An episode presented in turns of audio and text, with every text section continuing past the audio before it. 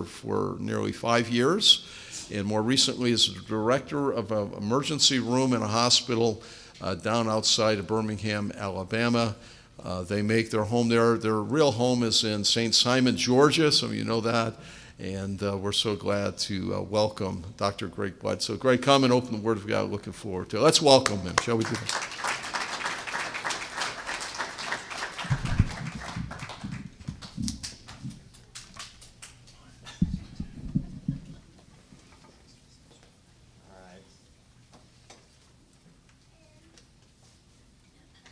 see if I can get this working here. Can you hear me? Is that okay? Okay, great. Go ahead and start with a word of prayer here, real quick. Lord, we thank you so much for all that you do for us, and we thank you for this group of people. Lord, you, you sovereignly bring people together. It's no mistake that we're connected here together, that this church has been planted. We thank you for Dad Z and Mom Z and the other people who help with this church to get it off the ground. And we ask this morning that you give me clarity and you give me focus and that your word will go out and touch all of our hearts. And we thank you for this Christmas season, Lord, where we celebrate the birth of your Son. Thanks so much for all that you do for us. In your name we pray. Amen. Well, thanks for having me. This is a little bit unusual. Usually I do medical talks, and I was telling uh, Dad Z, that's Pastor Zabolski to you guys, but uh, I get to call him Dad Z. Uh, and I was telling him, you know, that the two talks I've been working on this week are this sermon in Job and uh, large uh, carnivorous reptile attacks and alligator attacks. So um, if this gets a little dry, I've got a lot of interesting facts about large reptilians that we can go through. Anyone know the longest snake in the world? Anyone want to guess? There's a difference between the longest and the largest. Well, other than my five-year-old who, uh, who loves this. yeah. Well, that's close. Um, the, the largest snake in the world is the anaconda but it's not the longest. The reticulated python is actually the longest. Um, but there's, uh, you know, I've been learning all sorts of things. Uh, 20 people have died of alligator attacks in Florida in the last, you know, few years. Actually, 10 of them since 2000. The last of whom was running from the police and jumped off a bridge into the river. And eyewitnesses said they could hear him, you know, yelling and screaming as the alligator took him under. So I think that's divine intervention. Um, but maybe my theology is off because I've only had one one credit class in seminary. So I, you know, we'll, we'll see. But um, if, you, if you have your Bible with you, go ahead and turn to Job, Job 1. Um, there is a way to tie Job into Christmas, uh, I, I think. Um, and we're going to be going through this together. Uh, but um, just by way of introduction, uh, for those of you who don't know me real well, I am a physician, I'm an emergency physician. I don't do a lot of preaching. Actually, I've done no preaching. Um, so this is very unusual. But, uh, but, it, but it, you know, there has been a series of events that have brought me to this place and where I'm taking seminary classes and where I'm standing up at this podium this morning. I wanted to tell you just a little bit about that before we got jumped into the word here. Um, a couple of things have happened over the last five, six, seven years that have really influenced me and, and really affirmed to me how important it is for each of us to know the Word. You know, we, I grew up in the church. Um, my dad was a deacon, my grandfather was a pastor, and I grew up with all the Bible stories, like we all know.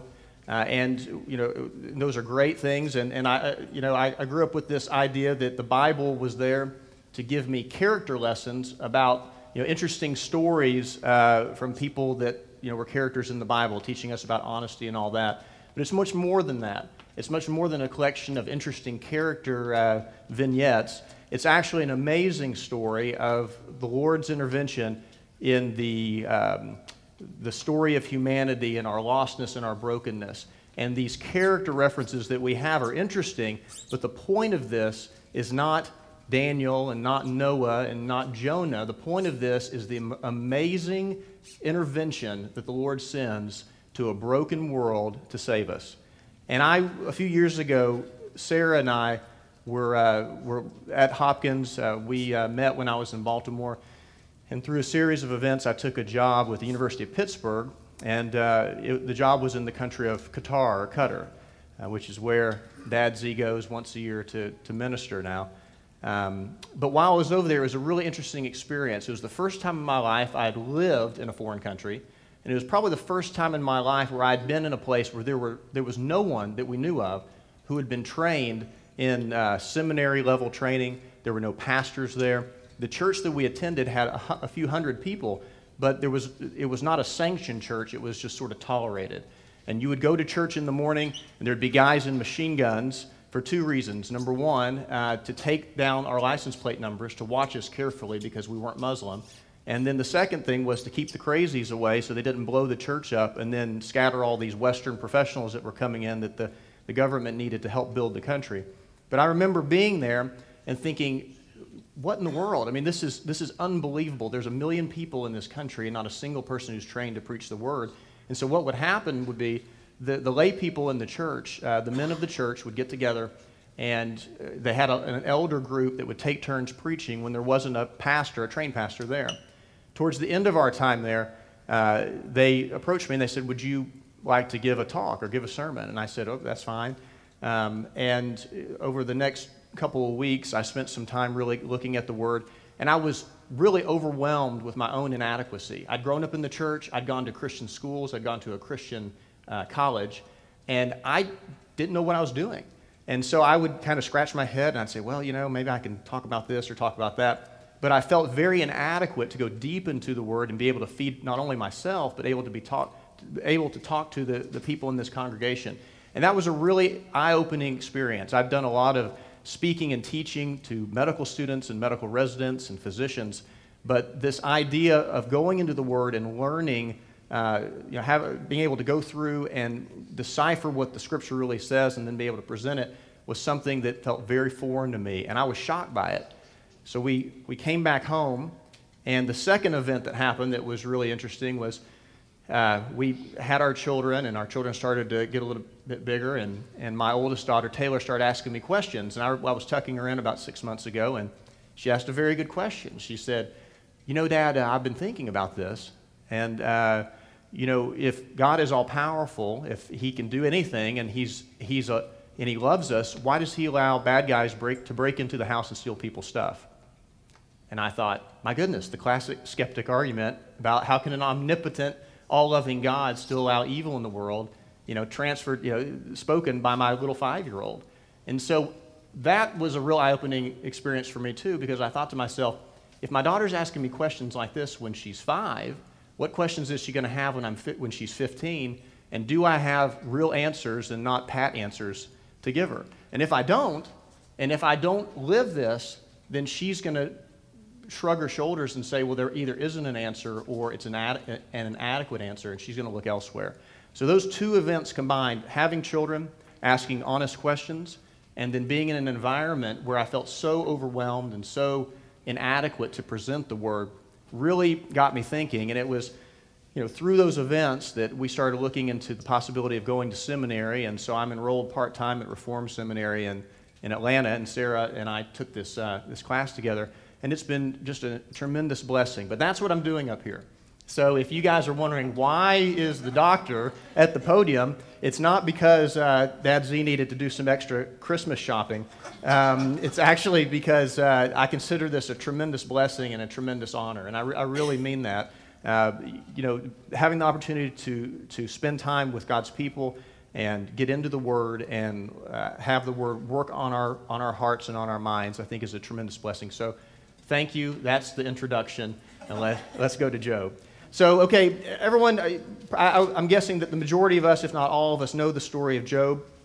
Uh, when I was, my wife and I were talking about this, uh, when we went to this Job class, we knew that people were going to ask, How did you end up here?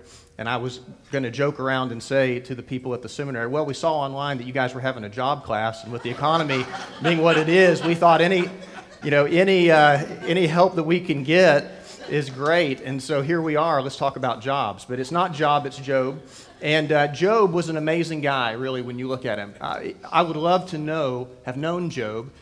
And, uh, you know, there could be people in your life where you, you think when you were a little kid or when you were younger, you look at someone who's just larger than life. And Job was one of those guys. Uh, if you look at Job 1, let's just start there. It says, There was a man in the land of Uz whose name was Job, and that man was blameless and upright one who feared God and turned away from evil. So we learn from this narrative in Job who Job was. This is a guy who is reputable. He is someone who is, uh, if, if you read on the narrative, he's obviously very wealthy. He's a prominent man.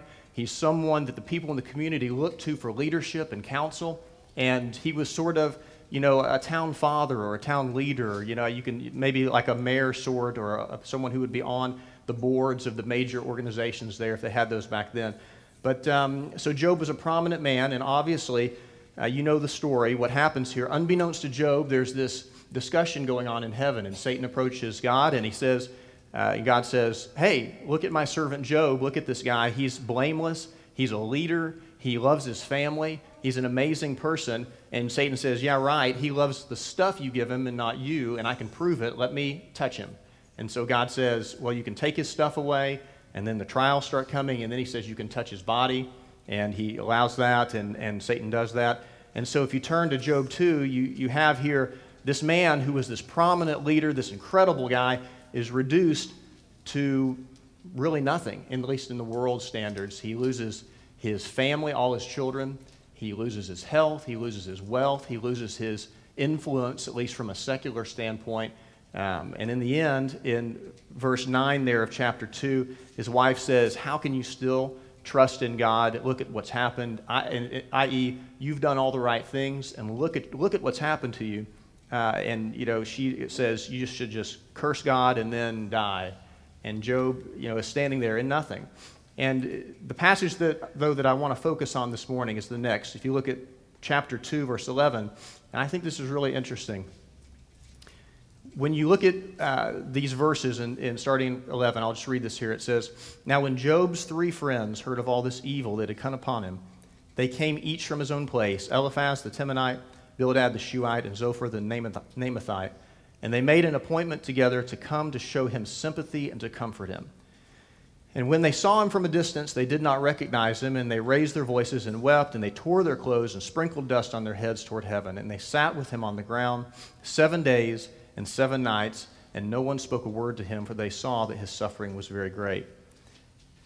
Now, this to me is something that's really profound. If you look at the book of Job and see how it's divided, you have the narrative, and then in Job 3, you have this lament, the Job's lament, where he says, You know, I was something and now I'm nothing. And then you have a dialogue, and it's this dialogue with these three friends mainly until you get to the very end of the book. And this dialogue goes back and forth between his friends. And that makes up the majority of the book of Job. But what's interesting to me is this if you look at this passage here in chapter 2, at the end of the chapter, you see a couple of things that I think are really interesting.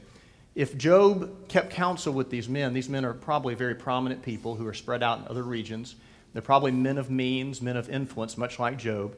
And they stop what they're doing because this man that they respect and they love so much is going through this incredible trial, and they hear about this, so they stop what they're doing and they start coming from around the regions to come and comfort Job.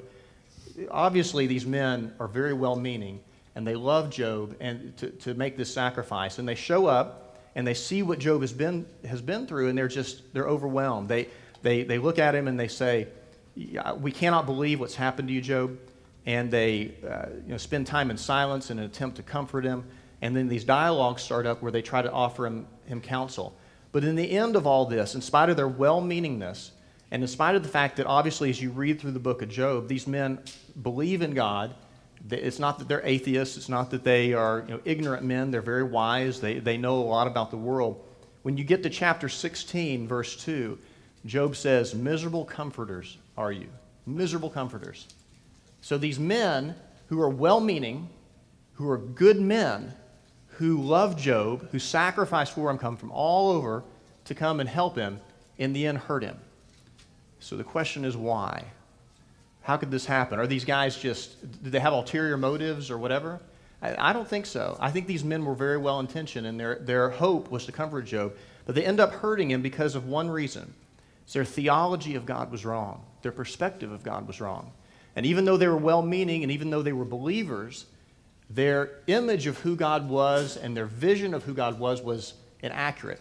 And that caused all sorts of problems. Problems in Job's life and problems in their life because what they believed was retribution theology. And what's retribution theology? Retribution theology is this if you do good, you get blessed. If you do bad, you get punished.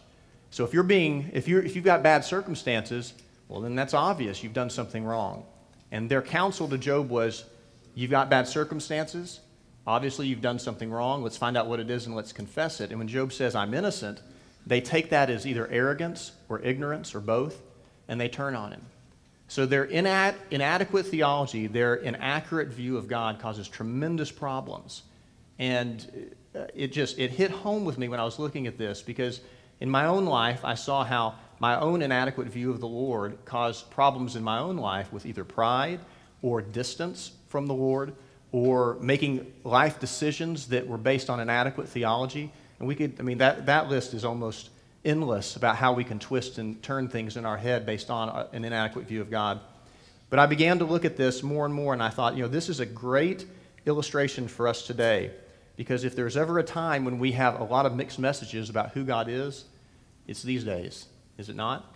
You know, it seems like everyone's on the street corner, figuratively speaking, saying this is who God is, or this is, you know, the true path to spirituality. And it's hard to decipher really who's right and who's wrong. And it seems like most people have a little bit of right and a little bit of wrong and mixed all together. And how do you get to the bottom of this?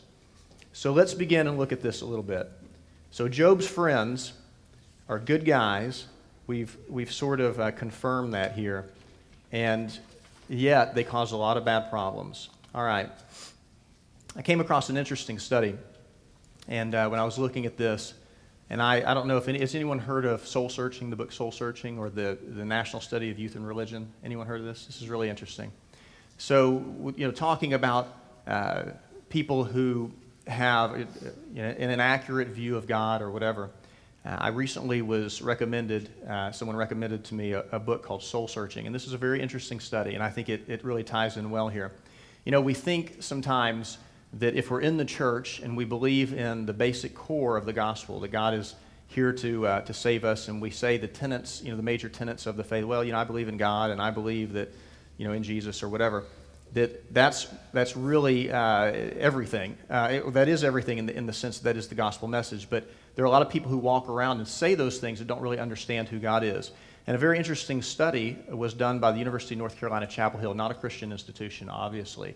Um, and it was a group of sociologists got together and they wanted to know what was the major American religion. And you've see, ever seen these polls in USA Today and they say 99.9% of people are evangelical Christian in America. And you think, really? I, I don't know hardly any of them. anyway, but uh, so I, have always looked at these surveys and thought, hmm, that's really strange. So the University of North Carolina wanted to get to the bottom of this. And they conducted a survey. It was a, a really well done. I don't put a lot of faith in a lot of statistics and surveys when they're presented in the popular media because you, it can be skewed. You have to look at the methodology. But the methodology of this survey was really well done. And what they, what they did was they said, we're going to try to figure out what the, what the majority of people in America believe about God. And the way we're going to do that is we're going to poll teenagers for two reasons. Number one, teenagers uh, are going to, their belief, their spiritual beliefs are what's coming. And then also they reflect their parents often. So if you get a window into the spiritual lives of teenagers, you can get a window into the spiritual life of that family. So they conducted this survey, and at the end of it, what they found was, in spite of what USA Today and Newsweek and Time might tell you, the majority religion is not evangelical Christianity or even atheism or even whatever it is, you know, the tag that you want to apply. This is, I find this absolutely fascinating. The majority religion in America today is something called moralistic therapeutic deism. And so let me, that's a big series of words, so let me just sort of define this. What they did with this survey was this they called these kids and they said, what are you? Are you a Baptist or a Presbyterian or an atheist or a Muslim or a Hindu? And the kids would say, I'm a whatever. And then they would file that. And then they'd say, Now tell me about God. What do you think about God? Is he a loving God? Is he not a loving God? How does someone get to heaven? Uh, what do you think about um, people who don't believe? Where do they go? What do you think the major point of your religion is? And they would take the beliefs of the, these Christian or these, these teenagers and they would classify them doctrinally. So if they, you know, said, I believe in, you know, that everything is God. They'd say, okay, that's pantheism, you know, or I don't believe there is a God. Okay, well, that's atheism. So they classify it doctrinally. And what they found was that regardless of the tag that these kids have, so if they're Baptist or if they're Buddhist or if they're agnostic or whatever, that most teenagers, i.e., most Americans, believe in a, a different religion, a new religion called moralistic therapeutic deism. And so by that we mean moralism, moralistic. So what is moralism? If you do good, you go to heaven. If you do bad, you go to hell. Okay? Therapeutic, which means Um, the point of my religion ultimately is my own personal happiness. It's to make me a better person, to make me better at whatever it is I'm doing. And the kids would articulate things like this you know, that, well, I, I just believe in God because I know He helps me play football better or He helps me get better grades or whatever. So the point of the religion was to help them become better at whatever it was that they were trying to do. And lastly, deism. And what's a deist? A deist believes there's a God who created the world, but that God is not actively involved personally in your life. He's sort of distant, and He only gets involved periodically, and usually most deists believe only when you really want Him to. So the things you want Him to be off, off and away from, He stays away from. But when you really need Him and you're in a crunch, you pray, and He gets involved. And what they found was doctrinally, if they categorized what these kids believed, this was the majority religion in America today. And now here's the kicker. Here's the real punchline of the whole thing. Regardless of the tag that they labeled themselves with. So you had Baptist flavored moralistic therapeutic deists and Presbyterian flavored moralistic therapeutic deists and you know sort of new age moralistic therapeutic deists. So in the end, what these secular sociologists said was this. The Christian church in the West, particularly in America, has been worried for decades that secularism was going to erode the foundation of their doctrinal beliefs. And they said, You shouldn't worry about that if you're a Christian. What you should worry about is not that your kids are going to be swept away by secularism, but that moralistic therapeutic deism was going to cannibalize your children from within. And by that, they mean this that these individuals who believe this are often active in their churches. They don't even know they believe this, but they're so doctrinally skewed because their vision of God is not based on the Bible, it's not based on sound doctrine, it's based on a little bit of you know, scriptural teaching, a lot of traditionalism, a lot of popular self help pop psychology stuff. And this blend that you mix it all together, the view of God that they get is, can be defined doctrinally as moralistic therapeutic deism. Now, is that not amazing? And that explains these national surveys in USA Today and Time and Newsweek where you see 50% or 80% or 60% of people are evangelical Christian. Well, they identify themselves as evangelical Christian, but their doctrinal beliefs are moralistic therapeutic deism, even though you know, they, they, they would never say that. Does that make sense? Yeah. So the point of this whole thing is this, is that Job's friends had problems because of their inadequate theology. And that's the, the fact that we have issues in today's world based on an adequate theology and an accurate view of God, well, that's obviously something that's a very modern day thing. All right, so why is this important? Is this important? it's absolutely important. Okay, so why, why would this be important today? Well, I believe that I agree with A.W. Tozer, and A.W. Tozer was a theologian and a pastor in generations past, and he said this. He said, Not only is it important, what you believe when you think of God, what you see and what you believe when you think about God is the most important thing. And the reason it's the most important thing, eh, you know, I used to think that, well, you believe in God, but there's a lot of other things that are important too.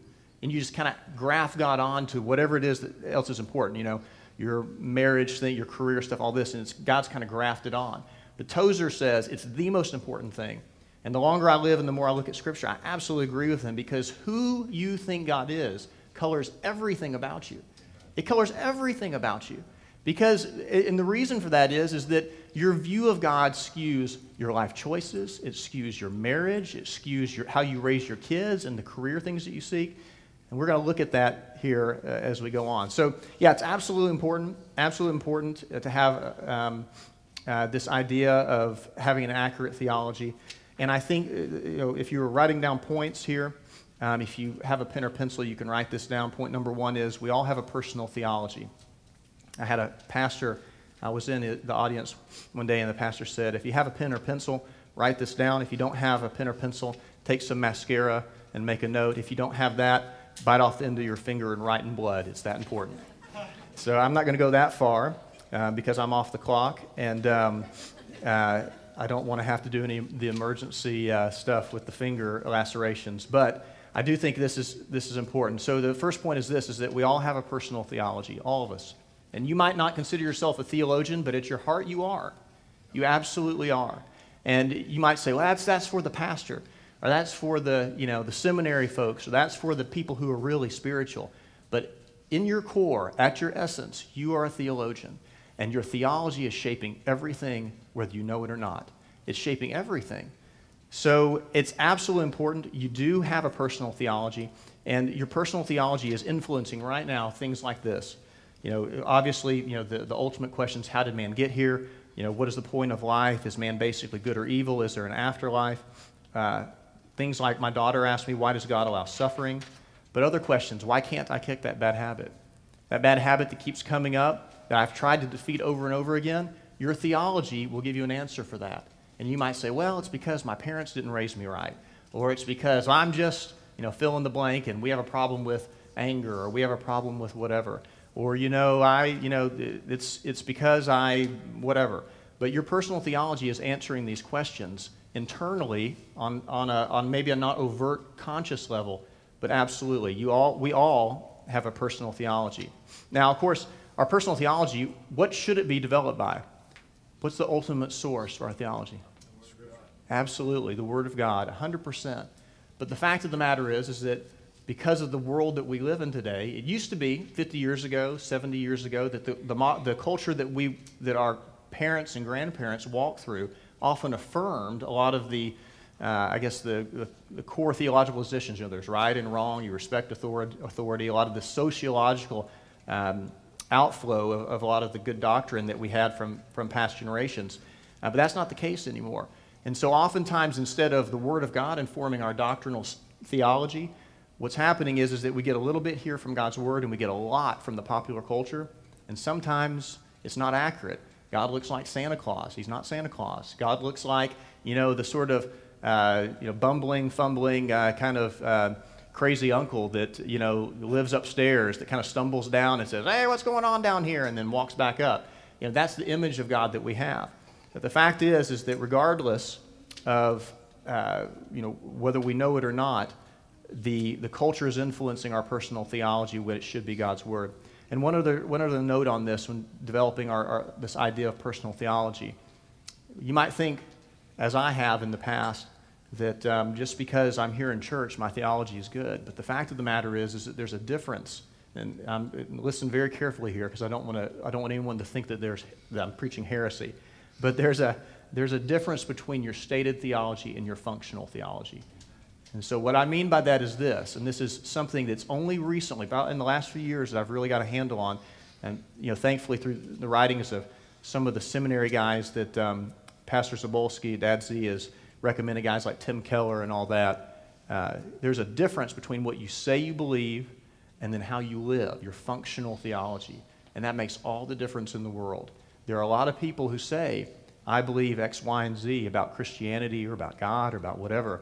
But the, but the fact of the matter is, is that how they live their lives, who, what they're pursuing for satisfaction and fulfillment, uh, where they go when they're hurting, defines their functional theology. So make a note of this that just because you say mentally, that as a concept, I believe X, Y, and Z, look at how you live your life. We're going to go into that a little bit more later, but there's a difference, so just kind of note that. All right, so personal theology is important.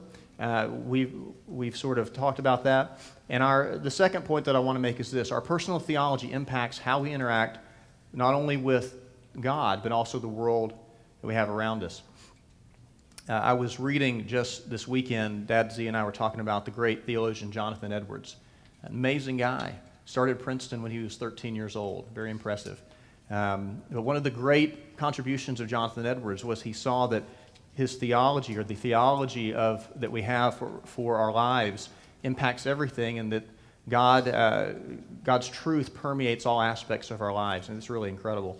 But our, our, personal theology impacts not only how we interact with God, but also His world. And, and starting with, and here's a couple ways that it impacts us. So the first thing is it impacts our view of ourselves. You know, if you took if you took every self help book that talked about looking inside yourself for truth and you stacked it over here, and then you took all the modern self help books that said, you know, you don't know what you're doing, and, you know, it's, the truth is not inside you, and you're broken at your core. You stacked them over here. This would be a mountain, and this would be maybe two books, you know, or three books. But the fact of the matter is, is that it, one of the, the deceptions that we have in our modern culture that I don't think was, was nearly as prominent in past generations as this. What you need to direct your life is in here. You just got to find it. Folks, that is wrong. That is absolutely incorrect. And I've been guilty of it too. You know, when we all say things like to, to uh, it, one of the ways it comes up is, you know, someone gets ready to graduate from high school or college and they say, man, what, what do I need to do? What, what, where do I go? And they, well, just follow your heart. Well, I, I, like to play video games. I think I'm going to play video games for my career. That's where my heart is. Or I like to, you know, I don't know, uh, eat chips and salsa. I mean, if I, if I had followed my heart, I'd eat chips and salsa and watch football and play Xbox occasionally. And, you know, so I'm looking for that career niche. Uh, I haven't found it. But, um, but the point is, is that, you know, the fact is, is the, the, the truth that you're looking for, the direction for your life isn't going to be found internally. And I think that's a deception that's really we've latched onto in our modern world that wasn't in past generations. You know, past generations, they said, uh, wise people find out the rules of the universe, how to best live, and then they bend their will to that, those rules. Today's world, what we try to do is we look around and we look at what our preferences are, what our ideals are. We try to bend the world to fit us. And that's a, that's a very modern concept that is almost ubiquitous. We all, it seems like it permeates every aspect of, of everything today. This idea that that we have the answers internally. Let's look inside ourselves. So, you know, one of the ways that we're deceived is by believing pop culture and pop psychology tidbits like that. Whereas the Bible, what does the Bible say about our hearts? Are we basically good?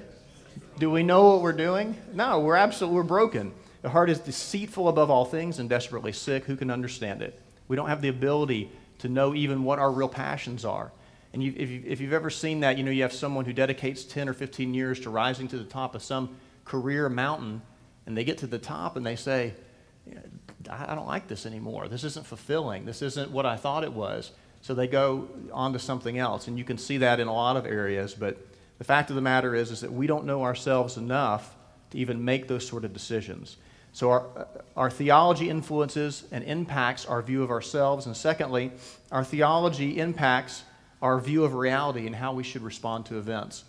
So here's the thing if any, anyone in business or sales or anything like that here, so if you're in business, you know there's a difference between an entrepreneur who starts a company and through you know, bootstrapping techniques and hard work and grit and sweat makes that thing work.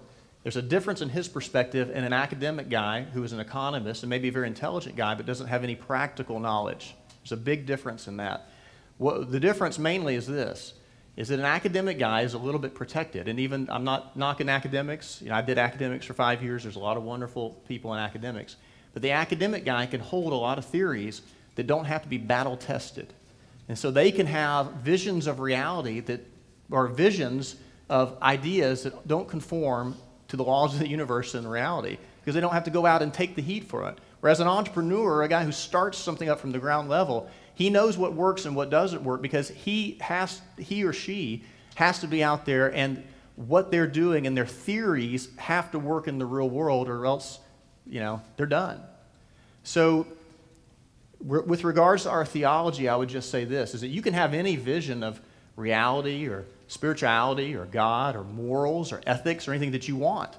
But if your vision, if your theology doesn't match with reality, that's going to cause big, big problems in your life. Let's just take one example. So, there is a, a philosophy. If you ask, if you go on the street corner and you say, What do you think about people? Are basically good or basically evil? The vast majority of people, if they're not completely overwhelmed with cynicism, are going to say, oh, We're basically good. I think there's goodness in everyone. We basically know what we're doing. Unfortunately, that's not what the Bible says. What does the Bible say? It says we're depraved. We, we don't have direction. We, we don't know enough to know how to direct ourselves, and man is not basically good, man is basically broken. So you take the theology, the prominent theology of our modern world, and you start applying that to things such as government. Now, the, the founding fathers in America, even though they weren't all evangelical Christians, had a view of man that was very much in line with what biblical teaching was. So when they put together the, uh, you know, the, the founding, the legislative branch and the executive branch and judicial branch, there were checks and balances because they knew that man was basically evil and given enough power. What did Abraham Lincoln say? He said, Power corrupts and absolute power corrupts absolutely.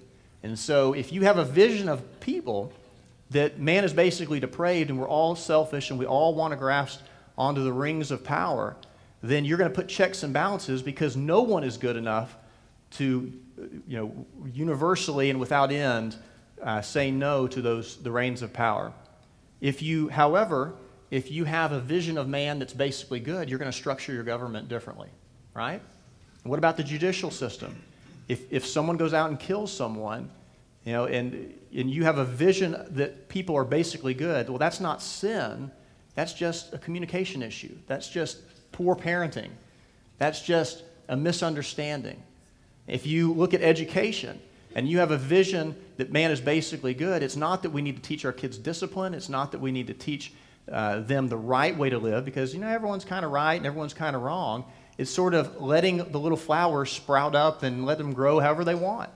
And so, th- your vision on this one thing, the depravity of man, yes or no, you know, how do you see man? How do you see, uh, you know, people? Do, does it conform to Scripture or does it, is it influenced by pop psychology?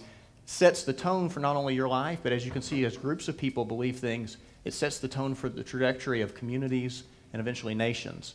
So just that one thing, you know, from a medical, um, from, from a medical perspective, I was thinking about this as I was putting it together. Uh, the the um, disease malaria is a really fascinating disease. If you've ever had an opportunity to study it, it's a parasite that gets in your blood from mosquitoes.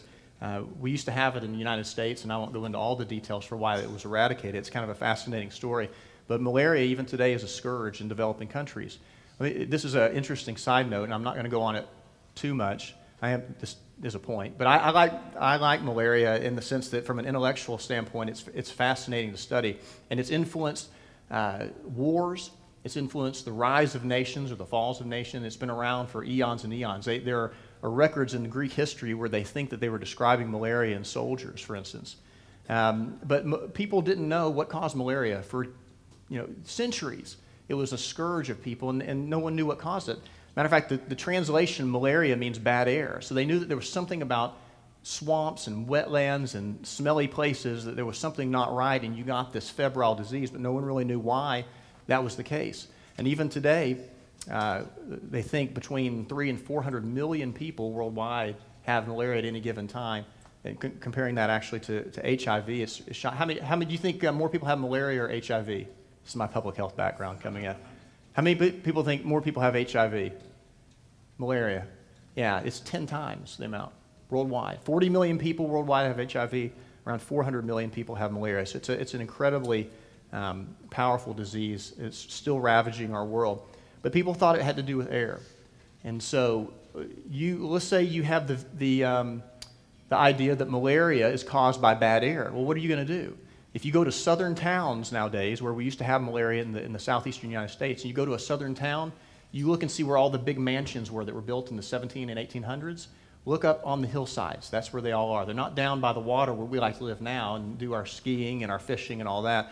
All the wealthy people built up on the hillside. So their vision that malaria was caused by the bad air, they wanted to get away from the bad air down by the river and up on the hillsides. That's where everyone built their homes. You can see this in Little Rock, where I spent a lot of time, or in uh, certain places in Alabama and Mississippi and Georgia. But if you thought that it was caused by bad air, you would take precautions about that, and people did and they still got malaria and still died. So their vision of reality, they were very passionate about, but it was very inaccurate, and they suffered the consequences of it. And it wasn't until the turn of the, the early 1900s that a physician from Hopkins, that you know I thought was fantastic, figured this all out and realized that it was mosquitoes that were transmitting this parasite. And instantly, you started to see big changes in people who got malaria, including in the southeastern United States and in projects like the Panama Canal and other places.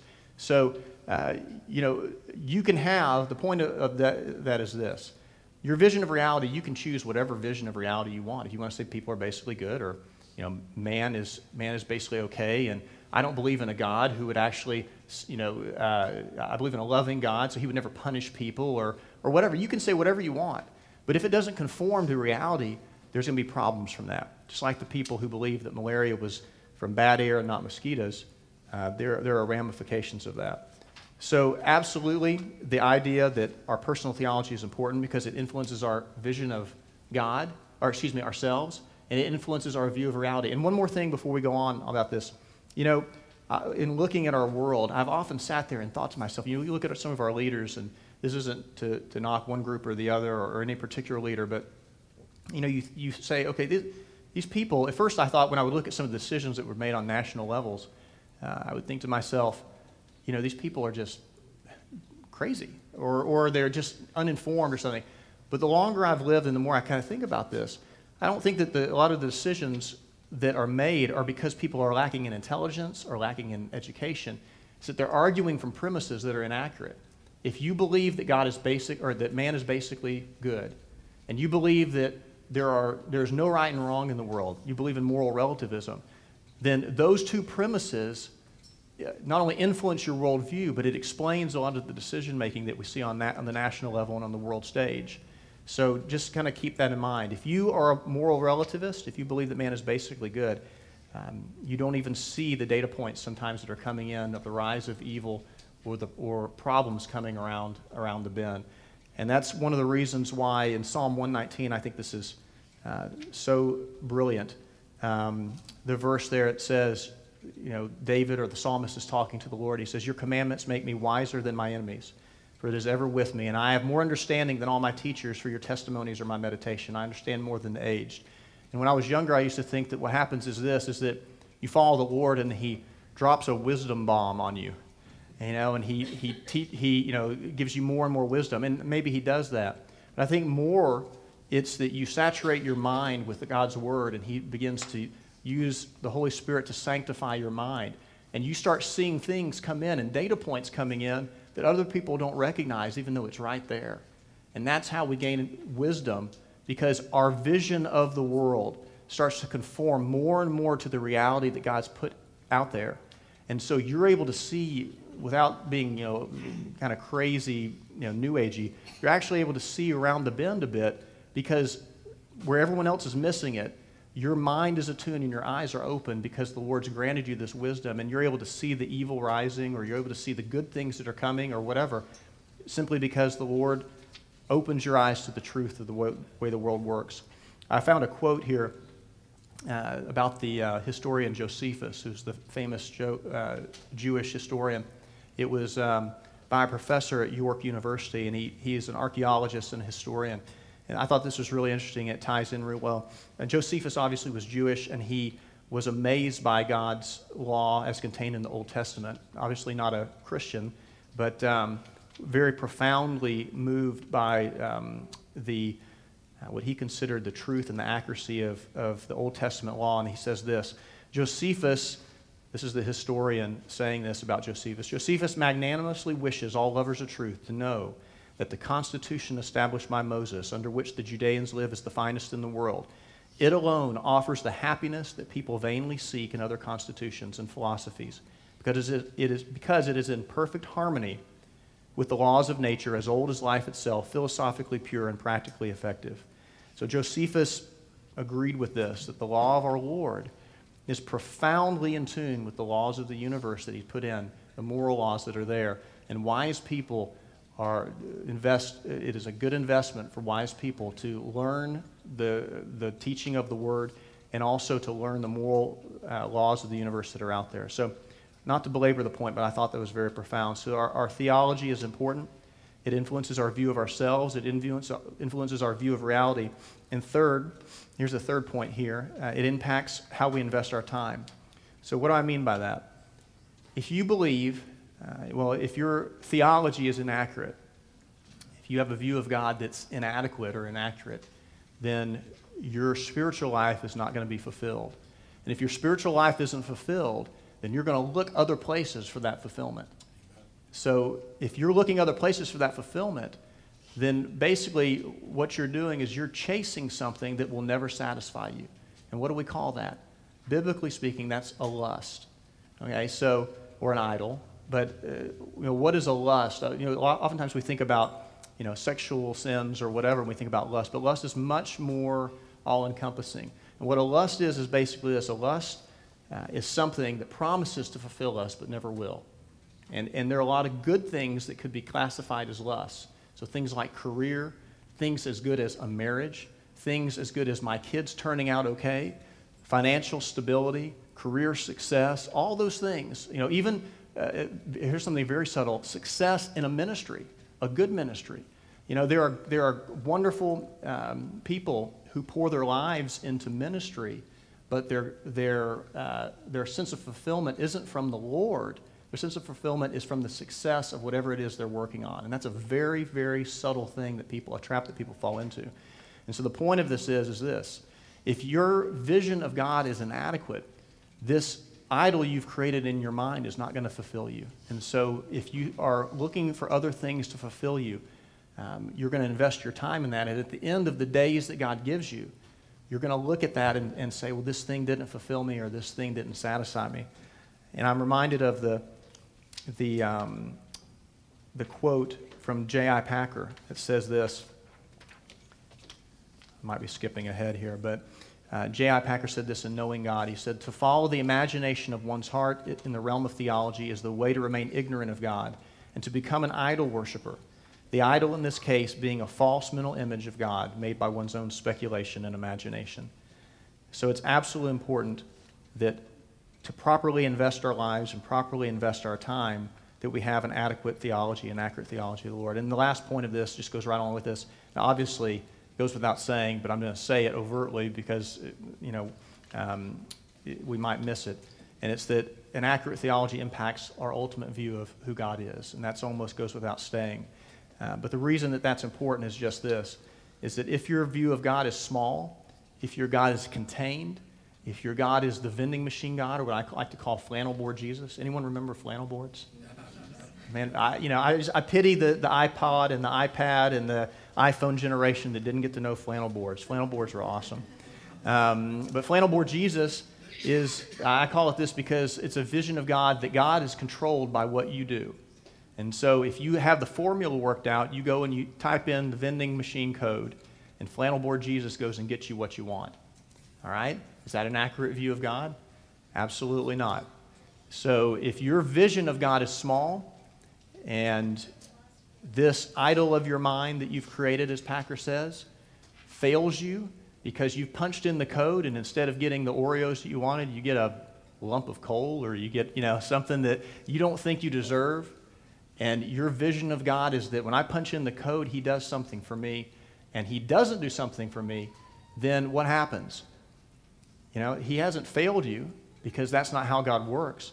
But often we will attribute, we will attach our idol of our mind onto who the real God is, and we'll think that the real God failed us, and we'll begin to curse God in our hearts. How dare you do this? How could you let me down? I've served you, I've done all these things for you. And here you are, you failed me. All I wanted was a happy marriage, and my spouse has left me. You know, it's, it's a tragedy because when we look at that, we see uh, our own selfishness portrayed out, out, uh, out overtly. But flannel board Jesus is not going to come save you because he doesn't exist. Only the real God and who God is is going to save you. And it's absolutely imperative that you have an accurate vision of who God is so that you don't fall into some of these traps where you waste years of your life in bitterness and anger towards the God that failed you when actually it was nothing more than an idol of your mind. Interestingly, if you look at the theology of uh, the book of Exodus, you know the, the story of when Moses goes up to get the Ten Commandments and Aaron is there with the, the children of Israel and they rebel and they say, you know, build us a, a God for us to worship. You remember that story? I thought for years that the god that he built was Baal, or one of the, the pagan gods. You realize that in the text, that's not what it says. What it says in the text is this, is that the God that he builds is the God that took them out of Israel. The sin of that moment was not that they turned from the real God and started serving Baal or some pagan God. The sin was that they were worshiping an inadequate and inaccurate view of the real God. And that's, that's a powerful thing when you think about it. So all right, so it's, we, we've covered a, a lot of ground here. We've, we've uh, emphasized why it's so important that we have an accurate theology. And um, the question now is, of course, you know, how do we get there? Um, how do we get an accurate theology? And what do we do at this point if we are concerned about knowing if our, our theology is accurate? All right, so um, so the, you know the, the lord has been very good to us because he's given us his word which is ultimately the, the absolute authority for who god says he is but how do you use this word practically speaking to get your theology accurate? Well, I came across a book years ago called Celebration and Discipline by Richard Foster. I think it's very, it's easy to read. He's a Quaker, so it's a little bit different um, perspective. But I, he does a, a, lot of good, I think, in really fleshing out a lot of the practical um, disciplines that we should be incorporating into our daily lives in order to, for the Holy Spirit to sanctify our minds and sanctify our hearts. So Foster goes through and talks about things like meditation and prayer and fasting and Bible study and all those classic spiritual disciplines. And I looked at my, you know, I read this book years ago, and in, in the last year or so, I've been reading it or, or thinking about it some more. And when you think about this, think about something that you're really good at, you know, whether it's your job or maybe, um, you know, you're really good at with your kids or you're really good at some some uh, form of service and you think about all the hours that it took you to develop some skill. You know, you look at a professional athlete and you watch them compete and you think, man, and you realize when you talk to these individuals that are really good in one area, you think about the hundreds and the thousands of hours. You look someone who's a great orthodontist, you know? I mean, how long, you don't, I mean, correct me, maybe you're the guy, Mark, that graduated from college and just started tinkering on people's teeth, but I'm assuming that you had to be trained. Yeah, and so you think about the thousands of hours it takes to master a craft of some, or some skill set. Now look at our spiritual lives. Our spiritual lives are no different. How long does it take to become a godly person, a person of, of character? And we, we have this kind of another thing in our modern cultures. We have this sort of new agey feeling that you know we're going to wake up one day and just you know the Lord's going to just make us holy. You know, we're just going to wake up one day, and even though we're not doing our Bible study, and even though we're not disciplining ourselves, that the Lord is just going to all of a sudden just say, you know, well, now you're a leader of the faith.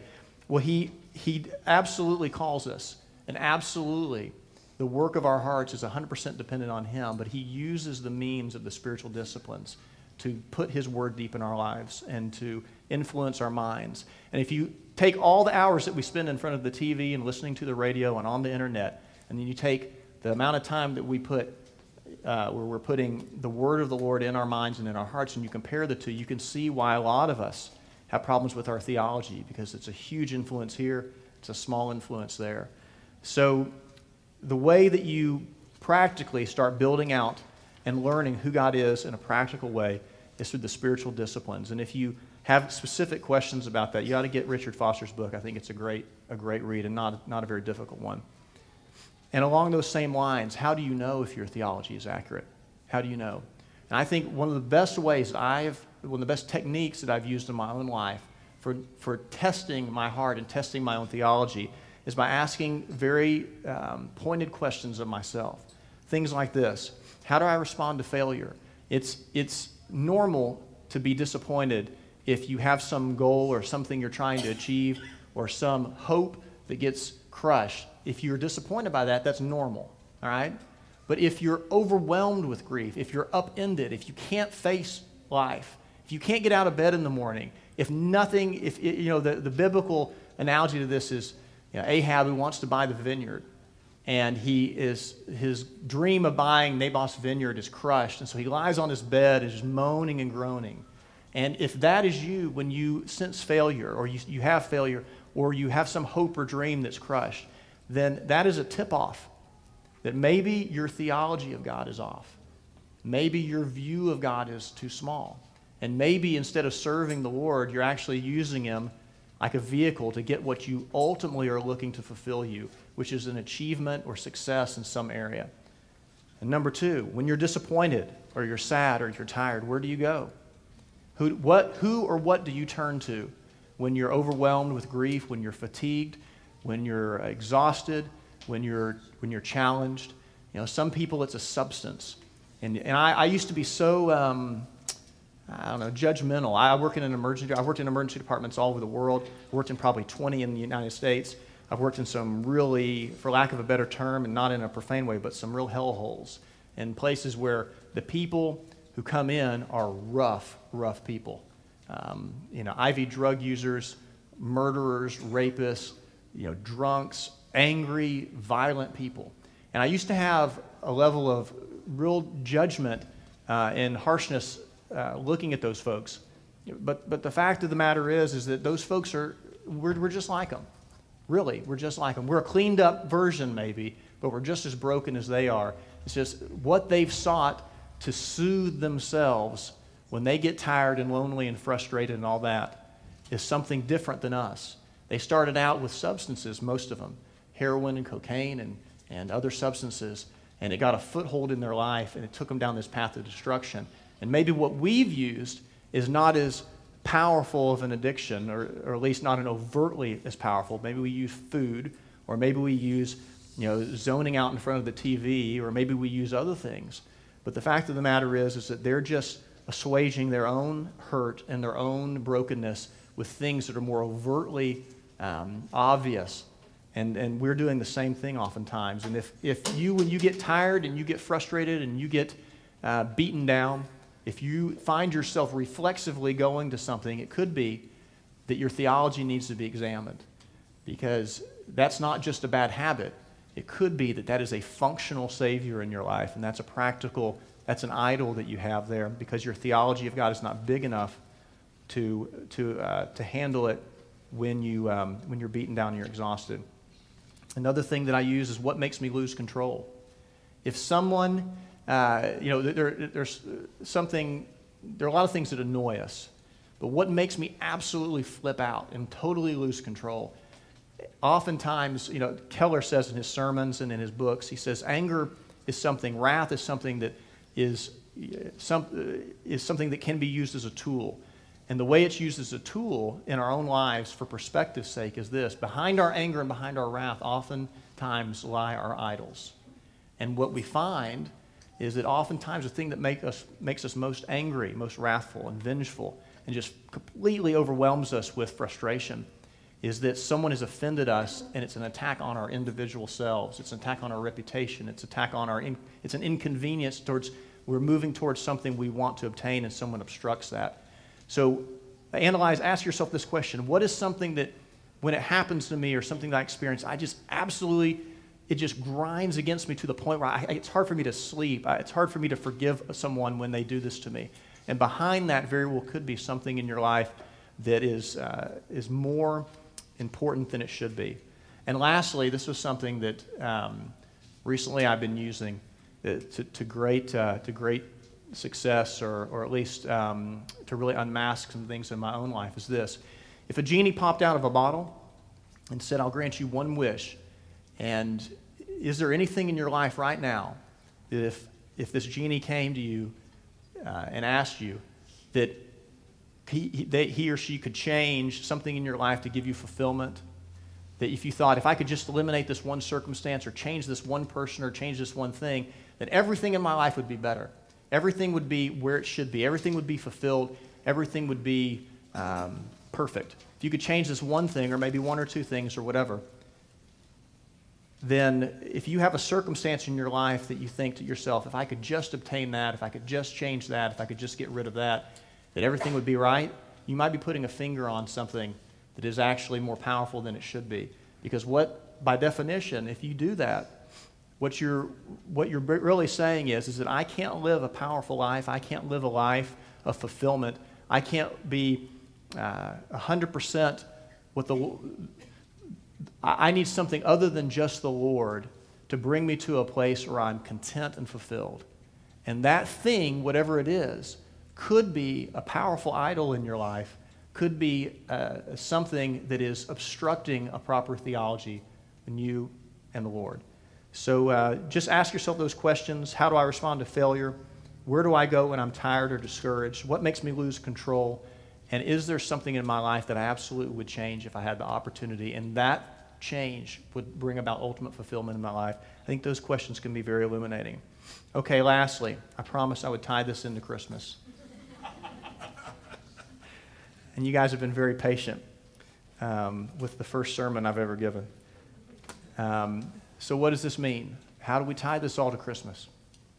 It's very easy. It's very easy. The ultimate question you need to ask yourself, and the ultimate way we tie all this together is this our theology is based on one question What do we do with the baby Jesus? Really? Is the baby Jesus just some, someone who we, we cart out of the back closet And we, it reminds us of the Christmases ago, long ago, where we were kids and opening all the presents. Is it a sentimental thing? Is it a distant concept? Does the baby Jesus just recommend, or um, is the baby Jesus just something that brings to mind great moral concepts or character lessons or whatever? Or is the baby Jesus what the Bible says, the gospel says, which is this the baby Jesus is God incarnate who comes into a broken world and powerfully interacts with us and gives us freedom over all the things in our life that, uh, that have, or continue to, to beat us up and, and destroy us. And the baby Jesus, how we answer that question, who is the baby Jesus, ultimately gives us the accurate theology that we need, not only to worship the Lord and to glorify Him, which is our chief aim, but also to give us an accurate view of ourselves, the relationships that we have, the, the view of the world around us, to, to, uh, to in, in the end, to not cause problems, but to, but to cause, uh, but to bring about great, uh, you know, profound uh, changes in our lives where we can serve others and glorify God through it. So that's, that's how we tie it all into Christmas. Our theology, we've seen, is very important. Uh, inaccurate theology, yeah, even if we are believers, even if we are well meaning, can cause great problems. Our personal theology impacts so much. Matter of fact, it impacts everything about us. And ultimately, it boils down to a single question Who is the baby Jesus? And what, why did he come? And what does it mean to me? So that's how we tie it all in. And so, with that, I'm going to close in prayer. And thank you guys once again. And, uh, and we'll, we'll go to the Lord. Heavenly Father, we just thank you. And we thank you that in this Christmas time here that we have together, that uh, you didn't come to make us, you know, simply cleaner versions of who we already are. You came to change us and to make us new creatures. Because we're broken people, we live in a broken world, and we're broken, but you've come to save us. And we're not moralistic, therapeutic deists. We believe in a God that is there, that is loving, that is powerful, that came to us in the form of your son Jesus, that walked among us, that lived out this life and identified with us, and now mediates for us in your throne room. And we thank you for that. We thank you for that. Lord, help us not to be unduly influenced by the culture that we're in, by the distractions that are around us. Help, use, help us to use the spiritual disciplines that you've given us and the, the work of the Holy Spirit to sanctify our hearts so that we can see you better and in the end glorify you more. Thanks, Lord, for this congregation. Thanks for the leadership of this church. And thank you for this holiday season that brings it all together. We love you. In your name we pray. Amen. We're going to close.